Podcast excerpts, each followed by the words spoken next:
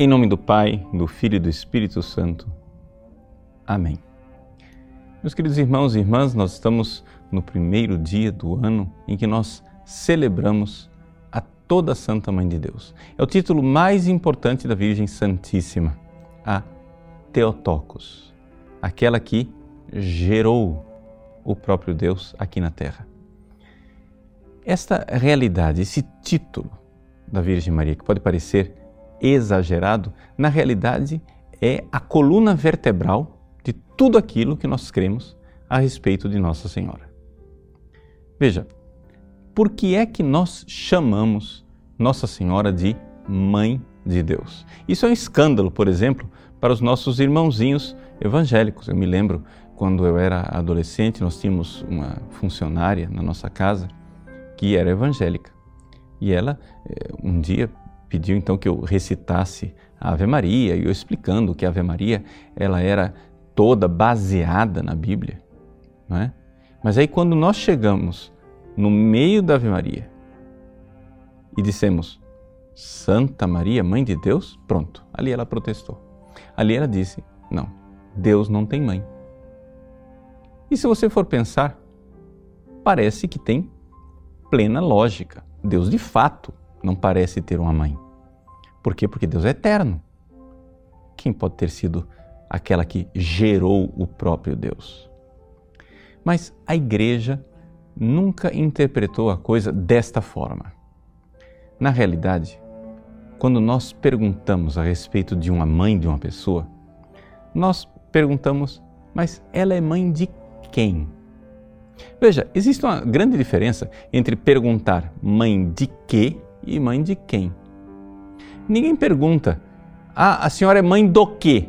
Não, é evidente que uma mulher, um ser humano, é mãe de um ser humano. Ou seja, a natureza humana só pode gerar a natureza humana. Mas ninguém pergunta, a senhora é mãe de quê? A gente pergunta, a senhora é mãe de quem? Estamos perguntando pela pessoa. E em Jesus só existe uma pessoa, e esta pessoa é divina. É a segunda pessoa da Santíssima Trindade. Então, quando nós dizemos que Maria é a mãe de Deus, nós estamos dizendo que a pessoa que nasceu dela é uma pessoa divina. Mas é evidente que ela, sendo uma mulher, ela é mãe de um ser humano. A natureza é humana, a pessoa é divina. Então é por isso que nós chamamos Santa Maria Mãe de Deus. Bom, uma vez que está esclarecido qual é a nossa fé, o que é que isto modifica na nossa vida? Bom, na realidade, isto eh, torna bem claro para nós o papel extraordinário que a Virgem Santíssima ocupa na história da salvação. Ou seja, ela na realidade, está no caminho, no processo salvador de Deus, num papel que é único, que somente ela tem e que ninguém mais tem. Veja, Maria não é uma santa como os outros santos são, só que um pouquinho maior.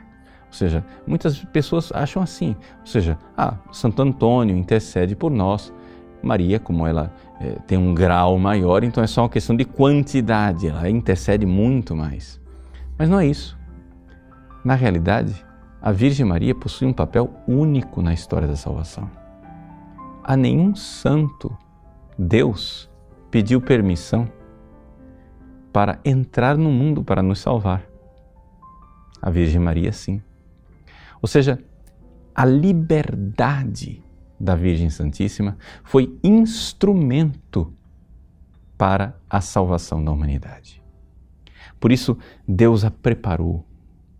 É aqui que está é, é, a base para tudo aquilo que nós cremos sobre Nossa Senhora. Deus a preparou com a sua imaculada conceição, Deus a preservou na sua virgindade.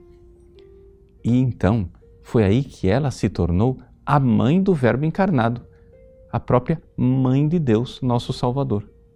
De tal forma que é através da Virgem Maria que a salvação entra neste mundo.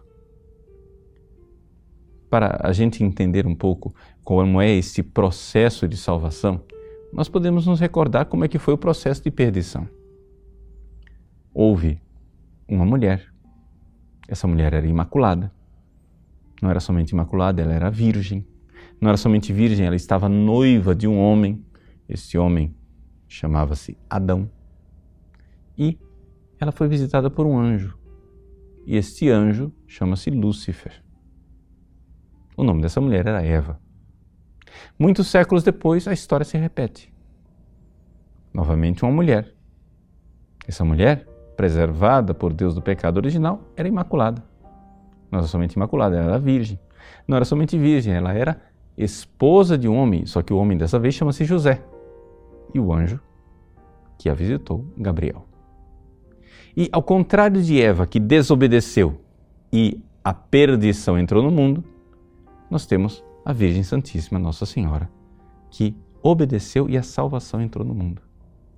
Por isso, o fato de ela, não somente com o seu corpo, mas com o seu coração, com a sua liberdade, com o seu amor, ter aberto a porta para que a salvação entrasse no mundo, faz com que ela tenha um papel que é importantíssimo na salvação da humanidade. Quem não conseguir enxergar isso é porque não está querendo enxergar.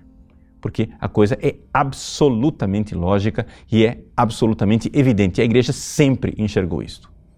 Por isso, desde o início, a igreja venera a Virgem Maria, obedecendo exatamente aquelas palavras que estão é, no Magnificat.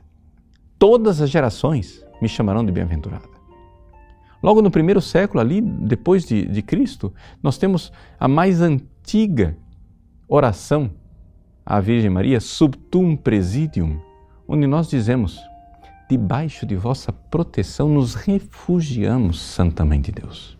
Veja, nós não estamos aqui no século XX, no primeiro século. As pessoas que conheceram os apóstolos ainda estavam vivas e se compôs uma oração dizendo que ela é a nossa protetora, não é somente intercessora. Debaixo de vossa proteção nos refugiamos, Santa Mãe de Deus, chamando-a de Teotocos. Essa é a fé da igreja e é a fé de sempre. É a fé de todos os séculos. Uma vez que tudo isso está iluminado, nós começamos então a fazer o nosso exame de consciência. E eu, como é que estou no meu relacionamento com a Virgem Maria?